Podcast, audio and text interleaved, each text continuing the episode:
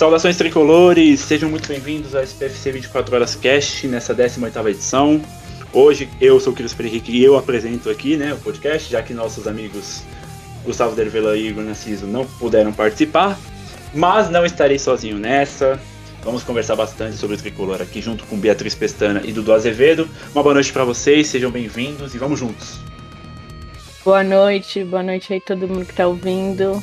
Muito feliz de participar aqui do podcast de novo. Opa, uma boa noite, uma boa tarde, um bom dia, né? Não sei que hora que vocês vão ouvir esse podcast, mas pra gente a gente tá gravando aqui de noite, né? E nós, galera, obrigado pelo convite novamente. Agradeço, Dudu, Bia, pela disponibilidade, por estarem comigo, né? Sem vocês hoje não teria podcast. E como a gente sempre gosta de falar, os assuntos da semana é os dois empates, né? São Paulo não fez gol nessa semana, não tomou também. É, mas foi por pouco, né, contra o América principalmente. É, conseguimos segurar o Atlético, né, que veio até com força máxima, praticamente, né, mesmo tendo o confronto contra o Palmeiras pela Libertadores amanhã, hoje, né, no dia que foi postado o podcast.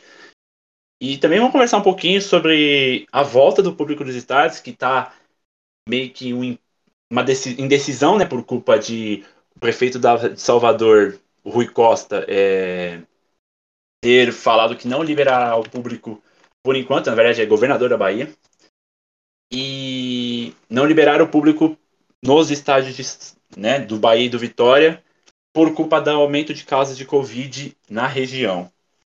É, e aí fica aquela indecisão, a gente vai falar um pouco também sobre o que pode acontecer, se vai ter público no Sansão, né? E também já programando um pouco de Chapecoense e São Paulo, que jogam no fim de semana se não me falha a memória, é jogo de domingo. Né? Bia, Dudu, se não me engano, é domingo, né? É, domingo. é domingo. É, jogo da Globo, inclusive, 4 da tarde. É... Bom, galera, então vamos começar falando de São Paulo e América. São Paulo veio na quarta-feira à noite, naquele horário maravilhoso das 8h30 da noite, enfrentar o América Mineiro. Um jogo bem fraco, né? é, poucas chances de gol do tricolor. O América no finalzinho do jogo veio para cima e quase conseguiu né, levar os três pontos para casa. Mas, bom, quero a opinião de vocês né, sobre o que vocês acharam da partida. O São Paulo entrou em campo com Volpe, Galeano, Arboleda, Miranda e Reinaldo. Igor Gomes, Lua e Rodrigo Nestor, além do Gabriel Neves. E na frente, o Gabriel Sara, perdão. E na frente o Rigoni e o Pablo. Foi Pablo? Foi o, foi o Paulo. Do lado do América, tivemos o Cavicchioli, o Marlon, o Potiguar, o Eduardo e o Patrick, o Ale, o Felipe Azevedo, o Juninho, o Ademir, e na frente o Ribamar e o Zara. Gente, não, te, não teve gol do Ribamar, né? Graças a Deus. E aí, gente, o que vocês acharam do confronto? É... Vocês acharam que o Volpe ia falhar no finalzinho de novo e entregar três pontos de bandeja? Eu gostei da atuação do Volpe, pra ser sincera. Eu acho que ele tá recuperando a confiança dele. E eu gostei também do Galeano atuando na lateral. É, acho que, assim, nenhum dos times, na verdade, jogou bem, mas o São Paulo jogou melhor do que vinha jogando antes. E eu acho que o time tá começando a talvez recuperar a confiança fato, né? E assim, o... se a gente for parar para analisar, os primeiros 10 minutos desse jogo com o América foi pressão total do Clube Mineiro. Eles vieram para cima, é, o São Paulo não conseguia criar, não conseguia fazer nada. E assim, o torcedor já estava pensando: vai ser a mesma história do Fortaleza, vai ser a mesma história do Flamengo, vai ser a mesma história dos outros jogos. Só que aí o São Paulo, aos 16 minutos, teve aquele gol impedido do Pablo, é, que com certeza ele estava em posição ilegal.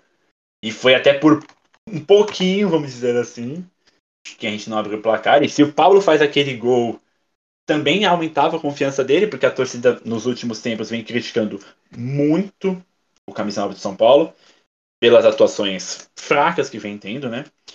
E depois já se tornou muito equilibrado, né? Com as chances dos dois lados, que não assustaram muito nem o Volpe e nem o Cavicchioli, né? E aí, Dudu? É, o, o América teve chances e acabou desperdiçando também para nossa sorte, né? Uhum. Com toda certeza. E aí, Dudu, o que você achou do jogo? Ah, o jogo ele foi um jogo bem aberto, né? Teve chances para os dois lados, né? O São Paulo e o América Mineiro. Ambos desperdiçaram boas chances. Ali, se não fosse o Volpe também, a gente poderia ter ficado no Morumbi com uma derrota, né? Eu tava puxando aqui os dados do jogo também.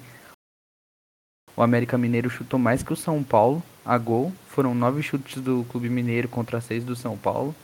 E quatro no gol contra dois do São Paulo.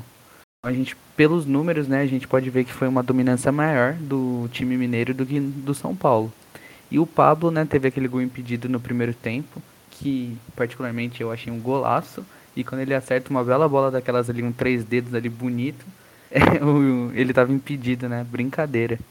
Mas no geral, assim, foi melhor que nas últimas atuações, cara. Achei, achei que o time não teve um apagão igual teve nos últimos jogos. Verdade.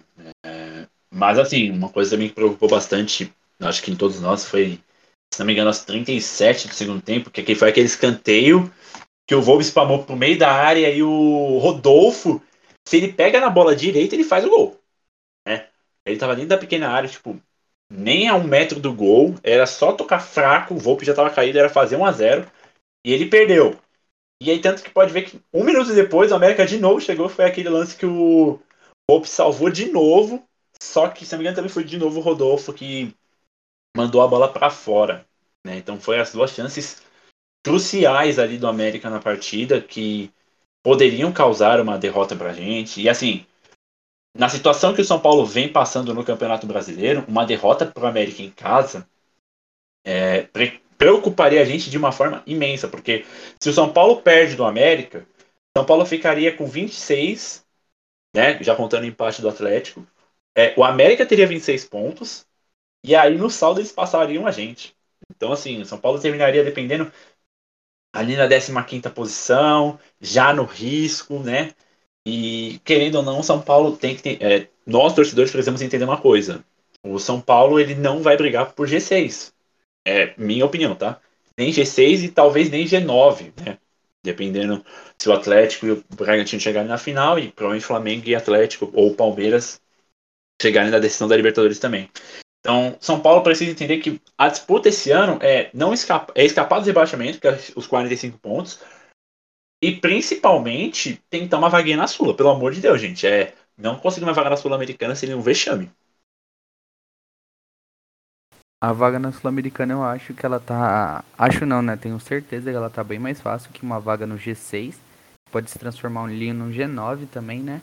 Mas se você for parar pra analisar, Cris, é, não tá tão difícil assim a gente pegar um G9 ali. A gente tá a 4 pontos do primeiro, do nono, né? O Atlético Paranaense, a gente tá quatro pontos dele. Três pontos dele, perdão. E como você falou ali, né, a gente teve duas chances de perder o jogo contra o América Mineiro, né, em dois lances ali no final do jogo. Que o São Paulo teve mais sorte do que juízo, né, cara? E graças a Deus a gente não conseguiu levar o gol. Porém, como você falou, né, a gente tá brigando contra o Z4 ali, e esse jogo era um confronto direto em casa, contra um potencial rival a cair. Então eu acho que esse esse um ponto que a gente acabou tendo na tabela foi, foi meio amargo, sabe? Com certeza, gente. Se, assim, antes da Bia falar também, é, uma coisa é você empatar com o Atlético Mineiro, que hoje é o melhor elenco do país, que hoje tá numa semifinal de Libertadores e tá numa semifinal de Copa do Brasil, onde provavelmente pode chegar na decisão das duas. Tem um elenco forte. Uma coisa é empatar com o Atlético, né? Uma outra situação, você num jogo de seis pontos não conseguir a vitória contra um América Mineiro. Não estou desmerecendo a equipe do América, que, por exemplo, empatou com o Flamengo. Né? O América vem de cinco jogos, se não me engano, sem perder. Mas, assim, três empates. Né? E, e aí, já jogando para ver também, a gente debater um pouquinho. É, uma coisa que me deixou um pouco intrigado com o Crespo, principalmente, foi a questão das alterações, né? É, especificamente a entrada do Jonathan Caleri, porque o Caleri entrou contra o América aos 37, e contra o Atlético entrou aos 43 do segundo tempo. Então, tipo assim, é... eu não consigo entender. Realmente, eu não consigo entender por que, que o Crespo coloca ele só no final do jogo. Por que, que já não, por exemplo, coloca nos 45 minutos restantes, né? Tudo bem, aqueles cinco meses que ele não joga e tal, mas assim, não é desculpa para jogar cinco minutos. Né? E com certeza o Caleri não tá gostando disso. Agora contra a Chapecoense, é, é um jogo que dá para você colocar o Caleri pelo menos nos 45 minutos, né? É, não dá para entender realmente. Ele disse que o Caleri não consegue jogar o jogo inteiro, tudo bem. Mas jogar só cinco minutos também é complicado. Eu acho que dá para ele entrar no intervalo ou ali comecinho do segundo tempo. Porque realmente o cara jogar cinco minutos por jogo não. Ele não vai render, ele não vai fazer nada, né? Não, não tem como o cara fazer milagre e salvar o time jogando cinco minutos. Exatamente. E aí, Dudu, o que você acha do Caleri? Ah, eu acho que como você falou, né? Como você bem falou, o Caleri deve estar bem puto da vida, né? Por entrar. Por exemplo, nesse jogo contra o América, eu vi aqui que ele entrou aos 82 de jogo, né? E contra, o, e contra o Atlético Mineiro ele entrou faltando também 3 ou 4 minutos para acabar o tempo normal. É, o Crespo eu acho que ele tá meio inseguro ainda por conta da de ter um DM meio defasado, né? Ele mesmo falou em coletivo ultimamente que os equipamentos do DM já estão ultrapassados, da academia principalmente. Então acho que ele está muito inseguro em relação ao Caleri por conta disso. Tanto do Caleri quanto do Gabriel Neves, né? E o Caleri, por exemplo, ele não joga tem cinco meses. E eu acho que é esse o medo do Crespo. E como a Bia falou também, eu acho que ele já podia até começar jogando, né? Contra a Chapecoense no domingo, que é um jogo mais tranquilo, né? É um jogo que a gente tem que entrar pensando na vitória. Porque depois do jogo contra a Chapecoense, a gente tem o Santos. É clássico. Então, é, é complicado essa situação. Bom, gente, então, falando um pouco também ainda sobre é, São Paulo América, antes da gente já passar para o jogo contra o Galo, o Marquinhos, né? Ele voltou a atuar depois de, se não me engano, dois meses sem entrar em campo devido a uma lesão. Ele entrou no lugar do Pablo, né, aos 14 minutos do segundo tempo. E, ao meu ver, o Marquinhos fez uma boa partida, né? Ele voltou com vontade, é, voltou pesado, a gente perceber. É, você vê o Marquinhos dois meses atrás, ele era um cara fino, mudou bastante. E aí também é aquilo, né, gente? É, ficou muito tempo parado e isso afeta bastante. Então, se ele voltar a, a entrar em campo todos os jogos, porque ele tem capacidade, ele entrou também contra o Atlético, é, ele pode até brigar, quem sabe, por uma vaguinha no time titular. É difícil? Muito se a gente seguir é, uma tática de um 4-3-3, por exemplo, né? É, e essa questão que você disse de afetar, eu acho que afeta principalmente o psicológico do jogador, porque ele fica inseguro, né? De jogar de novo. Mas o Marquinhos é muito bom, ele tem plena capacidade de de brigar por uma vaga no time titular, sim. E acho que ele precisa de um tempo, tanto para se recuperar a confiança, tanto para evoluir também um pouco mais, né? Mas, na minha opinião, o Marquinhos é craque.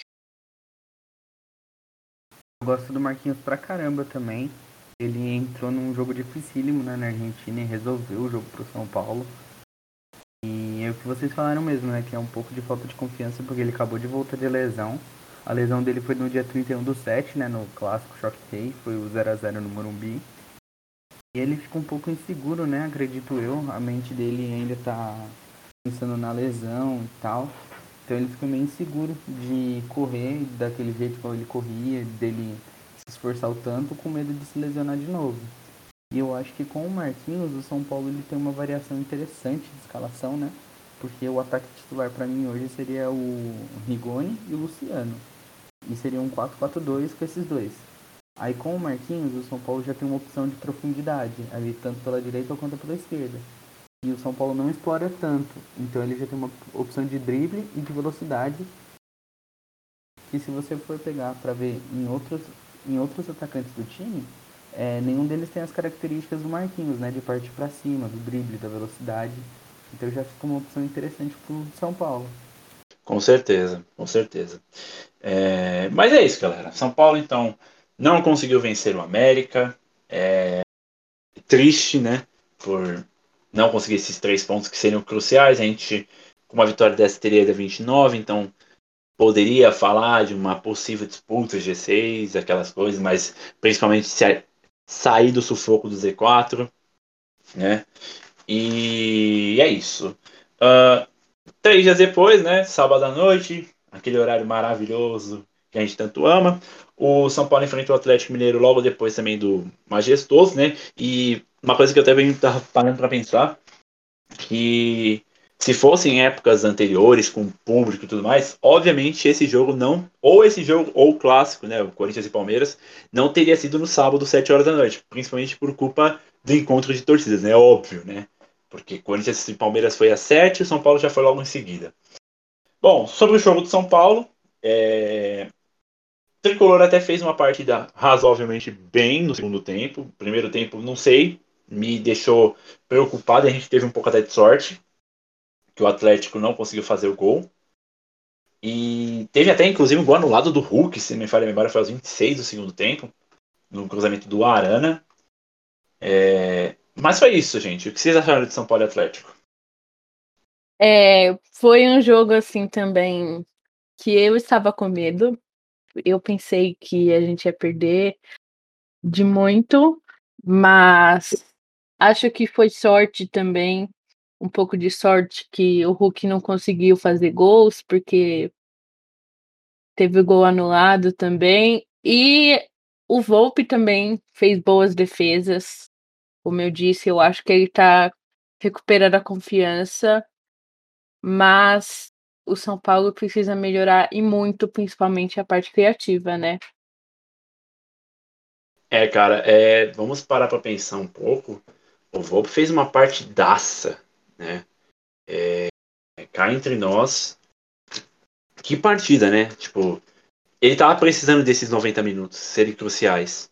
Porque se ele falha num jogo contra o Atlético, a torcida de São Paulo, como a gente já sabe muito bem como que seria, criticaria ele de uma forma única, tipo, de pedir a saída dele de qualquer jeito, ir no Twitter dele, no Instagram dele, falar um monte na DM, aquelas coisas, que é chato, né? A gente nunca aconselha isso. E é complicada a situação do Volpe, né? Agora que ele está voltando a confiança, a gente espera muito que nesses próximos três jogos do Morumbi, que são Santos, Ceará e o Corinthians, ele possa jogar bem, principalmente nos dois clássicos, né? É... Porque querendo ou não, ele fechando o gol no clássico, a torcida pode voltar a confiar nele.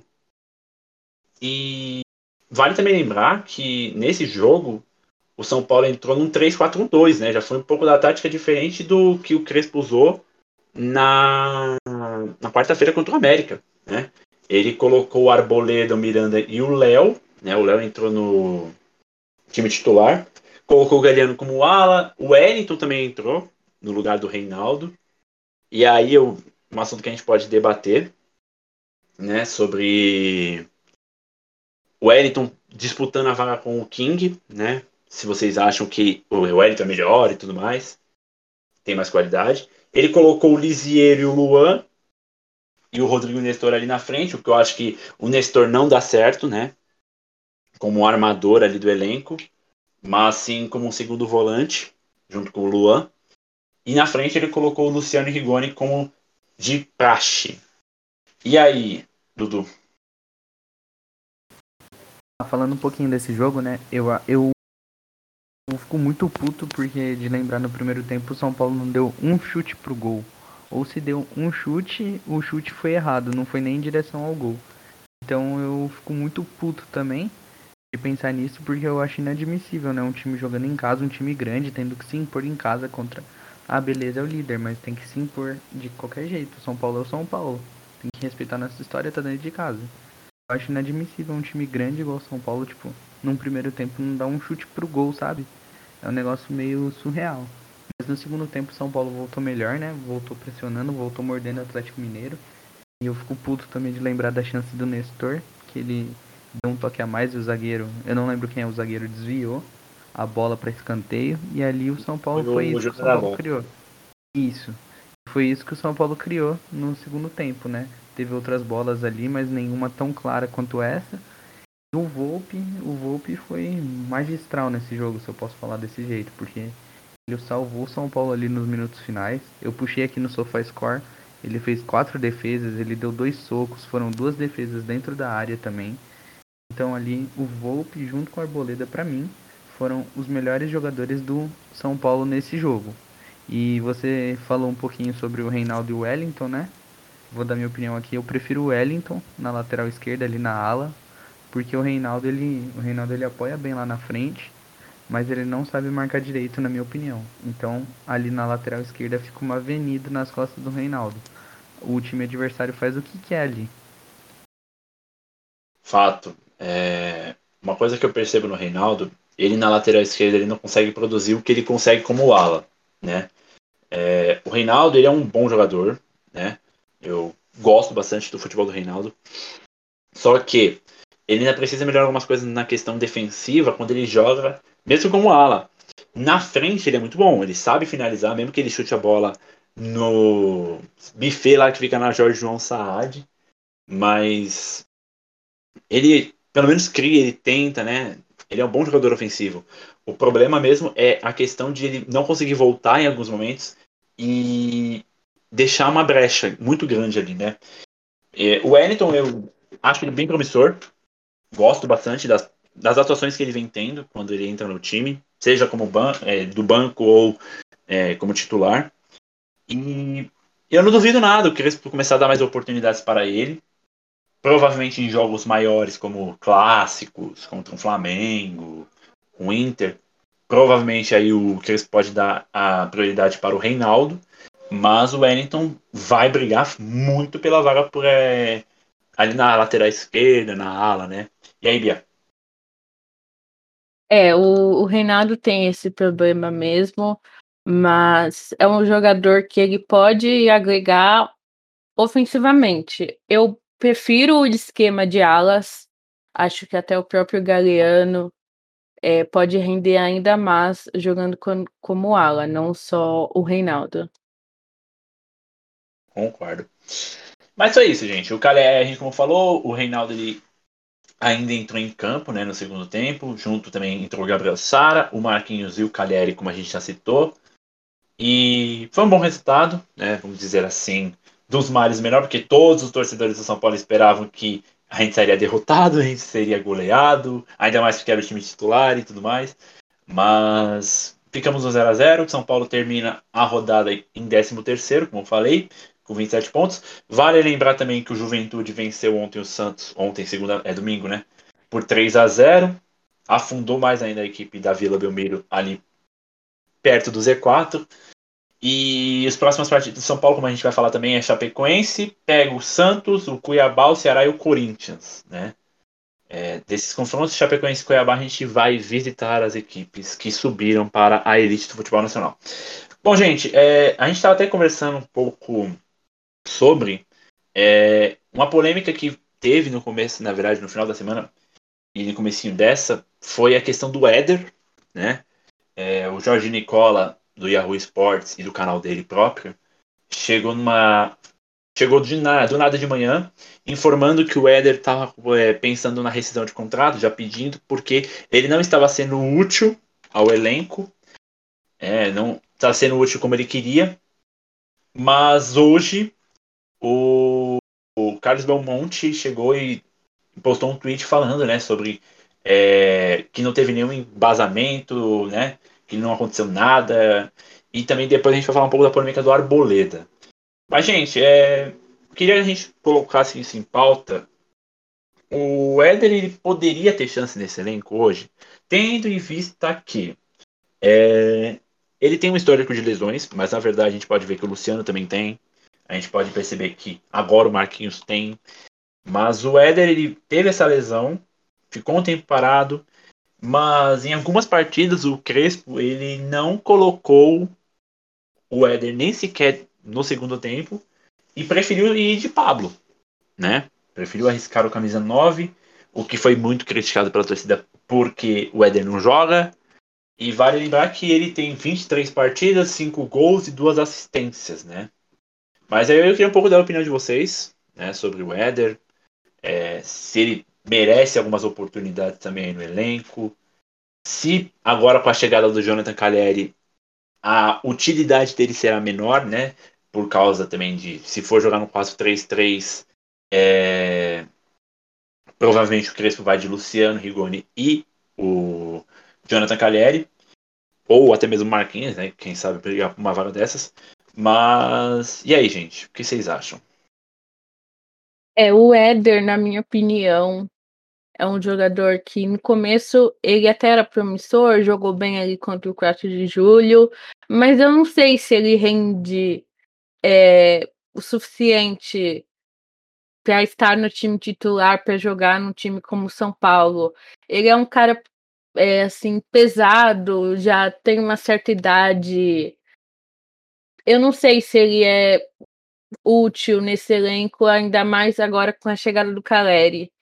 Eu, na minha opinião, rescindiria. E aí, Dudu? Eu acho que, como a Bia falou, para ser o titular eu não utilizaria o Éder, ele seria minha segunda opção. Mas eu acho que ele ainda é importante mesmo na reserva. Quando ele entrou, na minha opinião, ele entrou bem. Principalmente na fase de grupo da Libertadores ali. Na estreia ele jogou bem contra o Sport Cristal. Na estreia dele também pelo São Paulo ele jogou bem, ele marcou gol, né? Vale ressaltar. E eu gosto do Éder, querendo ou não. E ele seria um reserva imediato para a posição do Luciano ali, né? Que jogaria atrás de um atacante. E eu gosto dele se movimentando ali. Eu acho que ele seria bem útil ainda na, na escalação do Crespo, como, como reserva, né? Atuando como reserva, que eu quero dizer. É reserva imediato. Ali na posição do Luciano, jogaria tanto o Éder, tanto, tanto quanto o Gabriel Sara também, que conseguem desempenhar uma boa função. Eu acho que ele é importante e deixaria ele no elenco ainda, assim, minha opinião.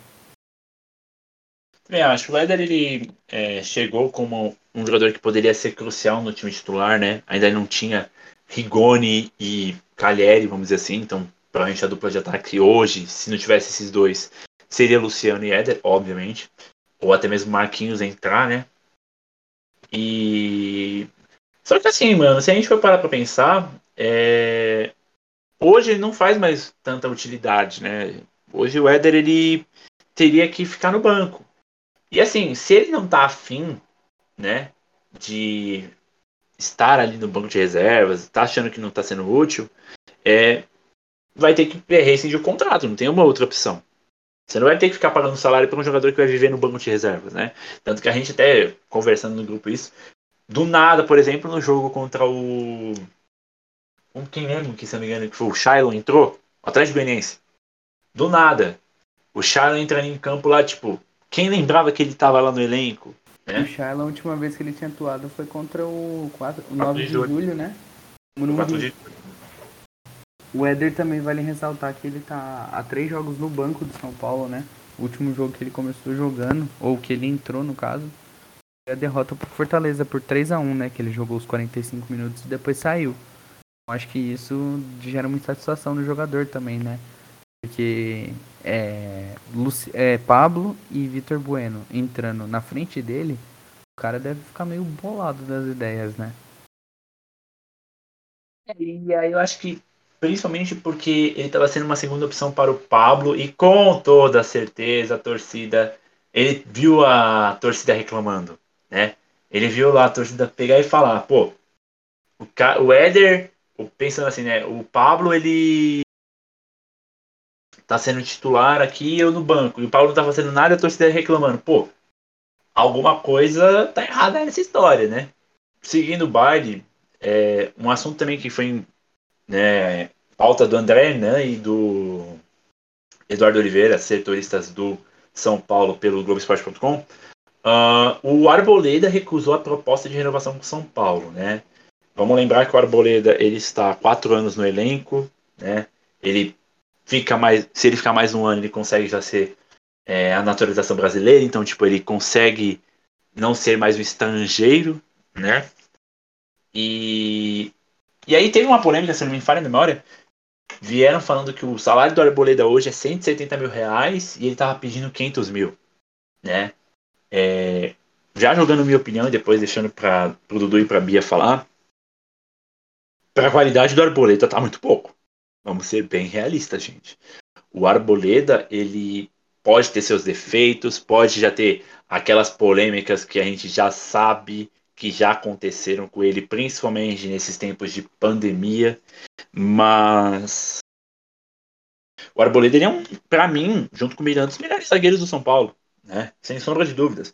E quando ele jogava com o Bruno Alves em 2019, ele também foi muito importante. O Bruno começou a jogar bem naquela época, né? É... Então, assim, o nosso equatoriano, ele pode ter vestido a camisa do rival, pode, mas hoje eu vejo ele como uma peça importantíssima no elenco. Eu não consigo imaginar o São Paulo sem ele ali, né? Tipo, sem um zagueiro como é o Arboleda, que sobe, consegue ganhar quase todas no alto, né?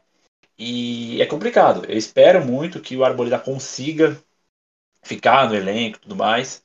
Mas é isso. E aí? O que vocês acham do Arboleda? Da qualidade que ele tem, né? Não é à toa que sempre ele é convocado pela seleção do Equador. E é isso. Cara, eu gosto do Arboleda bastante, né? Ele, ele é imprescindível no time do São Paulo desde quando ele chegou, né, em 2017. É, e por incrível que pareça, ele tá com o mesmo salário, né? 170 mil reais, pelo que estão falando. E não renovou, né, até agora, esse salário. E pelo que eu li também, então, que ele tá querendo um aumento para 500 mil, né, como você falou. Ele quer umas luvas de 7 milhões de reais só por ter assinado o contrato, né? Luvas é aquela bonificação pro, pro profissional quando ele assina o contrato. E se for é, verdade mesmo, eu achei um absurdo essa pedida, sabendo do, da situação atual do time. Mas o Arboleda, para mim, ele é imprescindível na zaga do São Paulo hoje. É, como o Cris falou mesmo, tanto ele quanto o Miranda são excelentes jogadores ali. A zaga do São Paulo passa muito por eles, né? Ele comanda a zaga do São Paulo. E eu gosto dele pra caramba, embora é, anteriormente ele tenha falhado em algumas decisões, né? Meu pai até brinca comigo, meu pai é flamenguista, ele até brinca comigo falando que o Arboleda ele é louco. Você nunca sabe o que, vai acontecer com ele. E ele joga um jogo bem, aí no outro jogo ele começa a entregar, aí todo jogo de São Paulo ele fala, ó o Arboleda querendo entregar, o Arboleda querendo entregar, fica olhando, fica olhando. Ele começa a me aloprar com isso. Então eu fico meio que nesse impasse, mas eu gosto pra caramba do Arboleda. Ele me deixou muito mal em 2019, na final contra o Corinthians, né? Que o segundo gol do Wagner Love foi uma falha dele. É, ele vem falhando em alguns jogos, mas não atualmente. Mas ele vem justificando o porquê ele quer um aumento de salário, né? Porque desde o jogo contra o Fortaleza, até um pouquinho antes, ele vem jogando bem pra caramba, comandando a zaga do São Paulo ali. Eu também gosto do Arboleda. Eu acho que ele é um jogador essencial no nosso time, assim como o Miranda, né? E apesar das polêmicas, eu acho que ele responde bem dentro de campo. E às vezes ele falha, acontece, todo mundo falha, o Volpe falha às vezes, o Miranda falha às vezes. Acontece, mas eu acho ele muito bom zagueiro, muito bom jogador. E eu acho que ele merece sim um aumento de salário, principalmente se você parar para pensar que a gente paga salários muito altos a jogadores como o Pablo, por exemplo, que não é titular absoluto, que a gente pagava um milhão e meio para Daniel Alves, que também, né, ficava muito tempo, foi para a Olimpíada e tal. É, então eu acho que o São Paulo deveria fazer um esforço para tentar renovar. Claro, se ele pediu esse valor aí muito alto, tem que levar em consideração a situação financeira do clube, mas eu acho que é um jogador que muito importante no elenco. Tem como pensar é, um São Paulo sem o Arboleda, sinceramente. É, ele é muito importante, muito importante. E com o Miranda você vê a qualidade da defesa, junto também até com o Léo, né? A defesa do São Paulo é muito melhor do que seria, por exemplo, com Bruno Alves e Léo, Bruno Alves e às vezes Bruno Alves e Miranda, né? Mas é isso, gente. Uh... Cris. Pode falar, Du. Pensando um pouquinho também no futuro, né? Se for renovar com a Arboleda, o... ele já tem 29 anos, né? Ele vai fazer 30 anos agora esse mês, dia 22, 22 de outubro. Pensando no futuro, nessa bolada toda que o São Paulo pode pagar para ele ou não, que ele pediu, né? É... seria difícil a gente conseguir um dinheiro com ele depois, né? E querendo ou não, São Paulo tá numa crise financeira absurda, né? E seria difícil a gente conseguir algum louco que pague qualquer quantia pelo Arboleda, né? Tem que pensar em tudo isso, né? Que ele já tá um pouco com a idade acima, com a idade mais avançada. Tem que pensar a longo prazo também, né? É. Tem aquela questão de 30 anos, né? É, já ser um pouco mais velho, a chance de você ir para um clube de alto nível é bem menor. Tem como? Claro. Ele é de seleção. Mas fica mais difícil. E. Assim, pra gente matar esse assunto e passar pra questão do público nos estádios. É, vocês acham que, por exemplo, se for mesmo esses 500 mil que falam, né? É, vocês acham que é muito para Arboleda? É, dando minha opinião rápida, não. Pela importância dele no elenco, ele vale 500 mil tranquilo. É, e assim, eu tava vendo informações que o William não vai renovar com o São Paulo esse, é, após o encerramento do contrato dele, que se não me engano agora em, é, em dezembro. Se eu não me falha a memória, o William recebe meio milhão de reais. Então, assim, desafoga um jogador que nem tá entrando em campo tá lesionado, tá bichado, né? Vamos dizer assim. E consegue pagar o salário de um jogador que é importante para a equipe.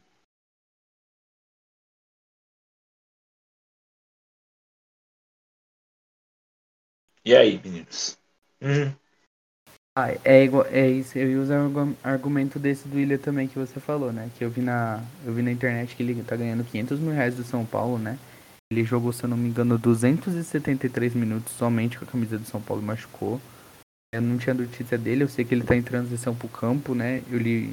O Eduardo Afonso falou isso hoje, se eu não me engano. E é um absurdo, né? Pagar 500 mil reais por um William que acabou de chegar no clube, vive lesionado o Arboleda que está no São Paulo desde 2017, passando por todas as fases, tanto ruins quanto boas do time, é, e ser um jogador imprescindível hoje no elenco do Crespo, não receber a altura, né? Eu acho que 500 mil ainda é muito. Talvez uns 450 mil ali, 400 mil reais por Arboleda tava de bom tamanho. Fala, Bia. É, eu acho que 400, 500 mil reais é um valor que o Arboleda merece ganhar e pensando no, na importância dele pro elenco. Óbvio, nem que falar. Bom, tento falar um pouco sobre o Arboleda. Né? A gente prometeu ia falar um pouquinho sobre essa volta do público nos estádios. Até escrevi, inclusive, na semana passada um pouco sobre como que deve funcionar e como vai funcionar o retorno dos torcedores no estádio do Morumbi. É, vamos lembrar algumas coisinhas antes. O Morumbi cabe 66.800 pessoas, né?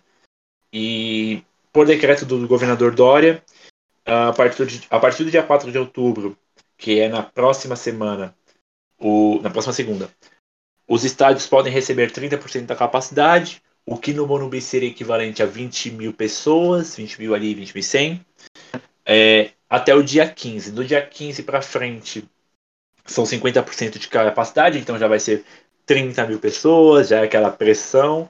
E aí, uma das grandes surpresas, eu acho que motivo de muitas críticas, é a partir do dia 1 de novembro, as 66 mil pessoas podem entrar no Morumbi.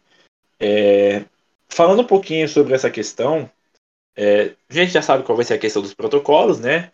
O, quem tomou as duas doses é só levar o comprovante de vacinação contra a Covid. Quem só tomou uma precisará fazer aquele teste do, do cotonete, né? O RT-PCR. E tem que ser em 48 horas antes. É, uso de máscara obrigatório, álcool gel, distanciamento, aquelas coisas e tudo. Uh, a gente sabe que não vai ter isso, né? A gente sabe que o pessoal vai tirar máscara, a gente sabe que o pessoal vai estar tá todo mundo junto, porque quem não, quem nunca foi no Morumbi é, não tem essa noção, mas o torcedor no estádio, na hora do gol não vai ficar lá parado batendo palma, né? É, ou comemorando sozinho. Não vai. Vai tu abraçar o do lado, abraçar o do outro, vai tirar máscara, vai fazer o que for. Né? A gente sabe disso. E também tem que lembrar que assim é, falta ainda, né? A CBF se posicionar, vai ter uma reunião nessa terça-feira para ver o andar da carruagem, porque, como eu falei, o governador da Bahia, Rui Costa do PT, ele não liberou público ainda no estado baiano. Porém, a gente até conversou algumas possibilidades que podem acontecer, né, no né, nessa situação, que são as seguintes.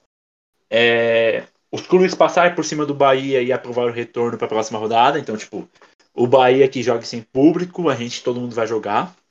Uh, o Bahia buscar jogar as partidas em algum estado do Nordeste que já permite, teria que ser Alagoas, porque o Pernambuco, o prefeito de Recife, né, já tinha falado que só libera a partir de novembro. É, tanto que até o Náutico não recebe jogos ainda com o público na Série B. E a Série B já tem 14 das 20 equipes já com partidas e torcedores. E então teria que ser, por exemplo, Sergipe, teria que ser na Paraíba, no Ceará, enfim. Ou a terceira opção, que é esperar o Bahia para receber o público em Salvador, e aí sim todas as equipes recebem de uma vez só. E vamos embora. Então, assim, é, quero a opinião de vocês sobre essa volta de público? Vocês acham que está na hora? Vocês acham que 100% já em novembro é adequado, né? E também já a questão dos valores, né? Porque quem não é sócio torcedor vai ter que desembolsar uma graninha aí, todo mundo sabe. Depois de um ano e meio praticamente sem público, os times vão poder ter essa oportunidade e os ingressos não vão estar baratos, podem ter certeza. Mas aí eu queria falar é, a opinião de vocês sobre a volta das torcidas nos estádios? Minha opinião como torcedora é óbvio que eu fico feliz, né? Faz quase dois anos que eu não vou no Morumbi assistir um jogo e obviamente é um momento que eu esperei muito tempo para que pudesse acontecer. Mas a minha opinião como cidadã, acho que posso colocar assim, é que talvez não seja ideal voltar com 100% de público já em novembro. Claro que o estado de São Paulo vacinou, tem bastante parte da população adulta, eu até posso pegar esses números aqui, né, da porcentagem de pessoas que estão vacinadas no estado de São Paulo, mas tem muita gente ainda que não está vacinada, e a gente sabe que como o próprio Chris falou, essa questão da máscara, o povo não usa, não só no estádio, em todo lugar a gente vê o pessoal com a máscara com o nariz para fora, né, e tudo mais. Mas falando dos números de vacinação, 98% da população adulta tem pelo menos uma dose e 71% da população adulta tem um esquema vacinal completo. Então, assim, esses dados eu peguei do site do governo não é o ideal ainda, né? 70% da população adulta não é. A gente sabe que a pandemia não acabou e tem a variante Delta, que a gente ainda não sabe muito sobre, se as vacinas realmente protegem contra essas variantes. Então, assim, Acho legal voltar com a capacidade reduzida, até porque o povo tá indo pra praia, balada, essas coisas, bar já voltou e as pessoas estão aglomerando de qualquer forma. Mas 100% eu acho arriscado, porque a gente sabe como o estádio é. E o Morumbi, como o Chris colocou, cabe em 60 mil pessoas. Então, assim, eu acho arriscado. Bom, só contextualizando um pouquinho o que o Chris estava falando, né? Porque às vezes tem algumas pessoas que não sabem desse acordo entre os clubes, né? E uh, ele estava comentando da Bahia, né? Do estado da Bahia, mas deve estar tá pensando, mas poxa, o Dória já liberou aqui em São Paulo. Por que que tá esse impasse? Não tô entendendo.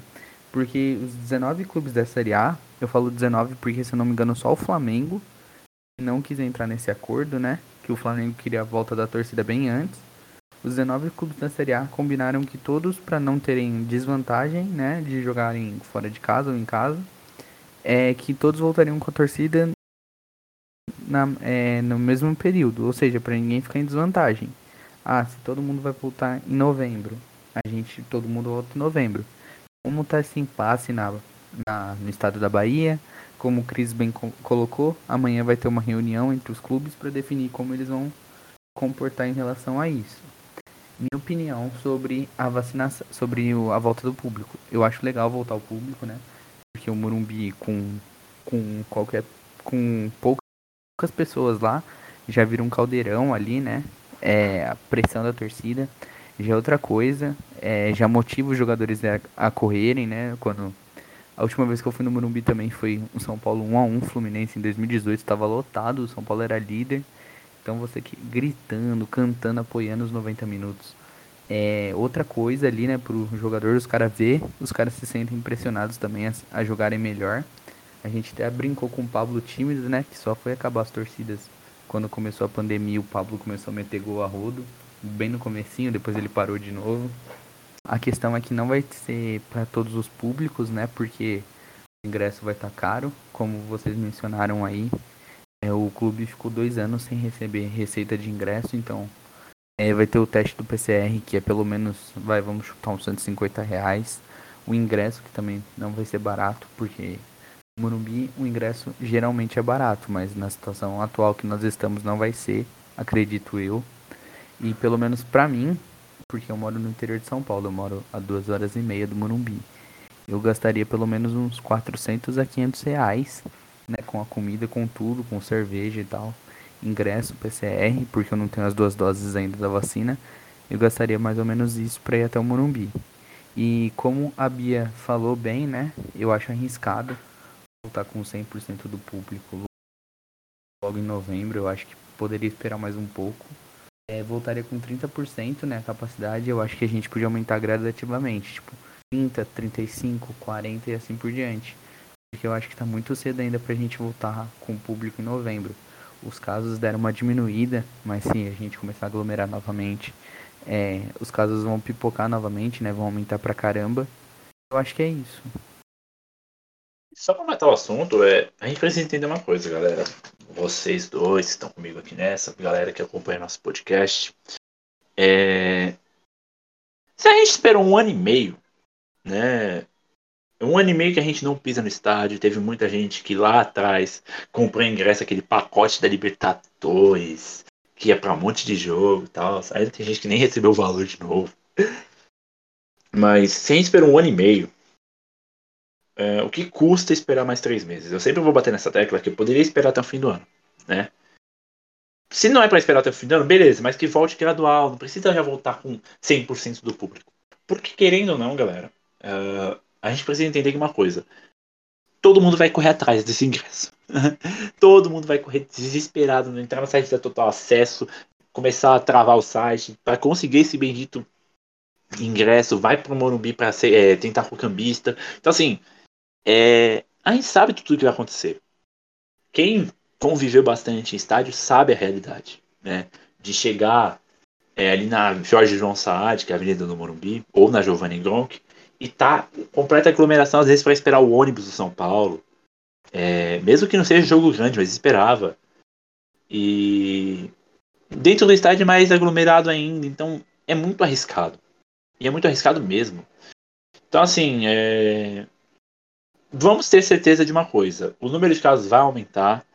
É, praticamente agora todo mundo já está voltando à rotina né, de antes, mesmo com a vacinação e tudo mais. É preocupante? É, mas uma hora isso teria que acontecer. Né, de voltarmos àquela rotina de o que era 2019, por exemplo. Né? Ainda tendo que se cuidar, usando máscara, aquelas coisas. Mas é isso, gente. Então, é, você que está acompanhando o podcast, deixe seu comentário nas postagens que a gente fizer. Dê sua opinião também nas nossas redes. Enfim, fique à vontade para debater conosco sobre. E para fechar a conta e passar a régua hoje no podcast, vamos já falar um pouquinho de São Paulo e Chape. Como eu falei mais cedo, São Paulo e Chapecoense, a lanterninha do campeonato. O jogo é no domingo à tarde, é jogo da TV. O São Paulo precisa muito dessa vitória para dar uma aliviada, porque a Chapecoense, ela, se não me engano, só tem uma vitória no campeonato. E por incrível que pareça, foi contra o Bragantino, aquela virada épica no final do jogo. E o São Paulo precisa muito desses três pontos. Uh, vale lembrar que o retrospecto do tricolor paulista em Chapecó não é aquelas coisas. O São Paulo não vence lá. Nos últimos jogos, se não me engano, perdeu 2019, 18 perdeu. Mas teve aquele 3 a 0 então. É, aqui, Esse 3 a 0 foi em 2019. Isso, 2019 o São Paulo meteu 3 a 0 Aí em 18 perdeu de 1 a 0 em 16, em 17 perdeu de 2 a 0 e em 16 também perdeu de 2 a 0. Então São Paulo tem uma única vitória lá, além de 2015. Confronto pegado. É, vale lembrar que a Chape, mesmo que, vamos dizer assim, está praticamente rebaixada, lógico que tem campeonato ainda pela frente, mas provavelmente a Chape não vai conseguir escapar da segunda divisão.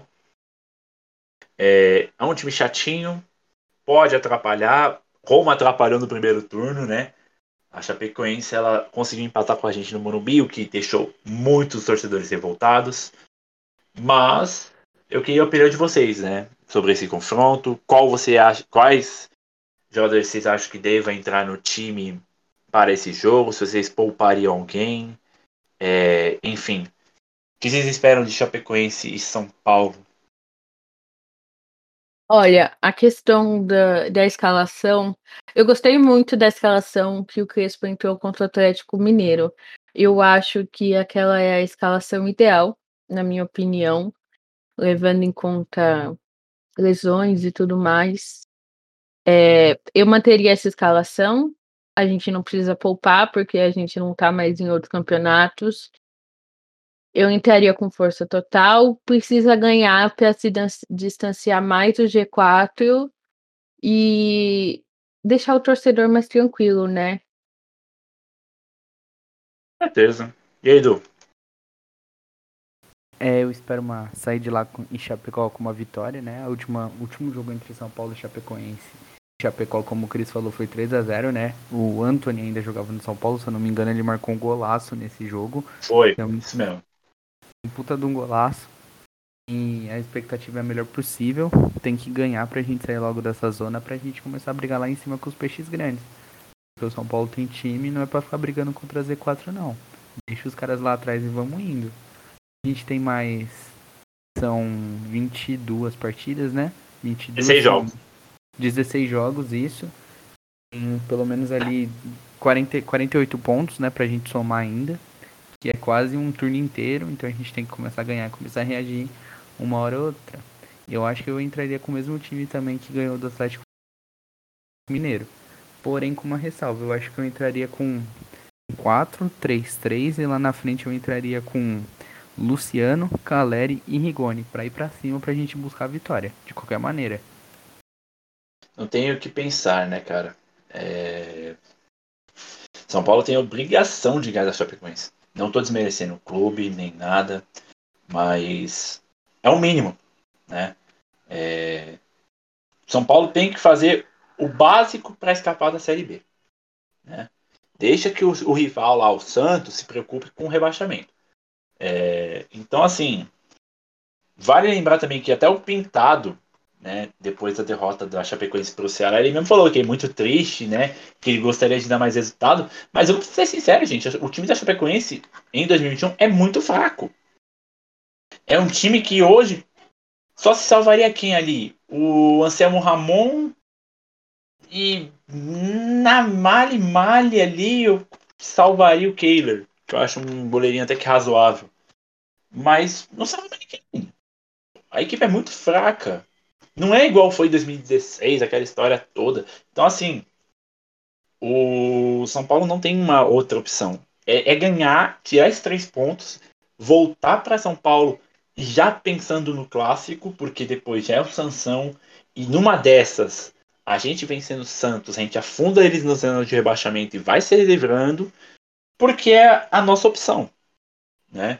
A gente precisa desses 45 pontos urgente e a gente precisa ganhar esses jogos que teoricamente são fáceis. O que a gente não conseguiu no primeiro turno, a gente tem que buscar agora. Não importa se não conseguir pegar a G9. O que importa é conseguir se livrar do pior. Entendem? E eu queria o palpite de vocês. Bia, Dudu, que vocês acham quanto que vai ser o jogo entre São Paulo e Chape?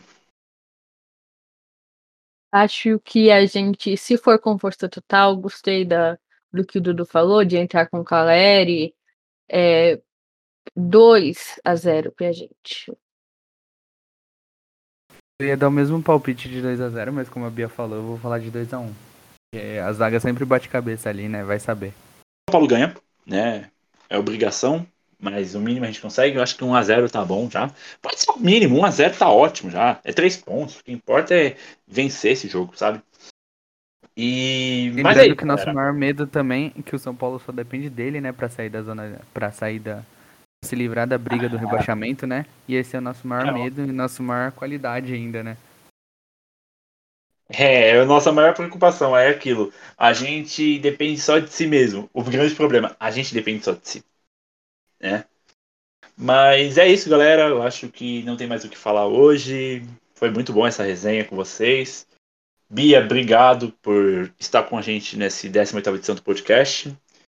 É, passa suas redes sociais aí, fique à vontade e vai na fé. Eu que agradeço pelo convite, sempre que precisar pode me chamar. Eu gosto de dessa resenha aqui, a gente falando sobre o São Paulo, passando as notícias. Quem quiser me seguir no Instagram é arroba biapestana, o Twitter é arroba biapestanas. E é isso, eu escrevo no SPFC, SPFC 24 horas mais sobre futebol de base, mas também falo do futebol profissional. E é isso. Valeu, Bia, de coração, obrigadão mesmo. É, sempre aí ajudando nós e sabe que tá nos nossos corações, viu? Dudu, brigadão, cara. Você teve aí com a gente na edição passada, esteve agora com a gente de novo. Valeu mesmo, mano. E mesma coisa, fique à vontade aí. Opa, mano, Cris, eu queria agradecer o convite novamente, né? A segunda edição seguida. Já vão me colocar para apresentador, né? No seu lugar. Não, tô enchendo o saco, pô. Mas é nóis, brigadão, tamo junto. Obrigado também a Bia, né, aí, é, pela participação também. E sempre que precisar eu tô aqui, só me dá um alô também. Eu adoro participar, adoro a resenha. Ainda mais sobre o São Paulo. Se deixar eu falo o dia inteiro sobre o São Paulo. E eu sou o novo redator na FC, F, nossa. SPFC agora ele bugou. Agora, pera, pera, agora pera, pera. Isso não vai cortar, hein? É, fala de novo. SPFC 24 horas, é isso que eu queria Agora dizer. sim. Sou novo Segue redator lá. Eu tenho um mês, né, de casa. É, eu escrevo um pouquinho sobre tudo lá, mas principalmente sobre o futebol masculino. É, minhas redes sociais eu tenho o Instagram, que é o Dudu Aluce, meu Twitter, que é o Dudu A Azevedo 7. E eu tenho uma página também pequenininha, humildezinha ainda do São Paulo, que é arroba centraltri. Aí se vocês quiserem me acompanhar, qualquer coisa, trocar uma ideia lá, resenha, tamo lá de forma saudável e é nóis, tamo junto. Tamo junto, meu garoto. Obrigadão de coração. Eu, é, em nome do SPFC 24 Horas, agradeço também a oportunidade de estar conduzindo hoje o podcast de novo, né? É, eu que abri a primeira edição lá em maio, foi uma honra. E estamos aqui novamente. É, agradeço ao Dudu, a Bia novamente pelo convite, ser aceito. Agradeço também é, o Igor Narciso e o Gustavo que não estiveram com nós hoje, o Fábio também. E é isso, galerinha. É, se vocês quiserem me seguir nas redes sociais, pode me seguir lá. É tudo arroba Cris Henrique, ou Cris Henrique, pelo amor de Deus.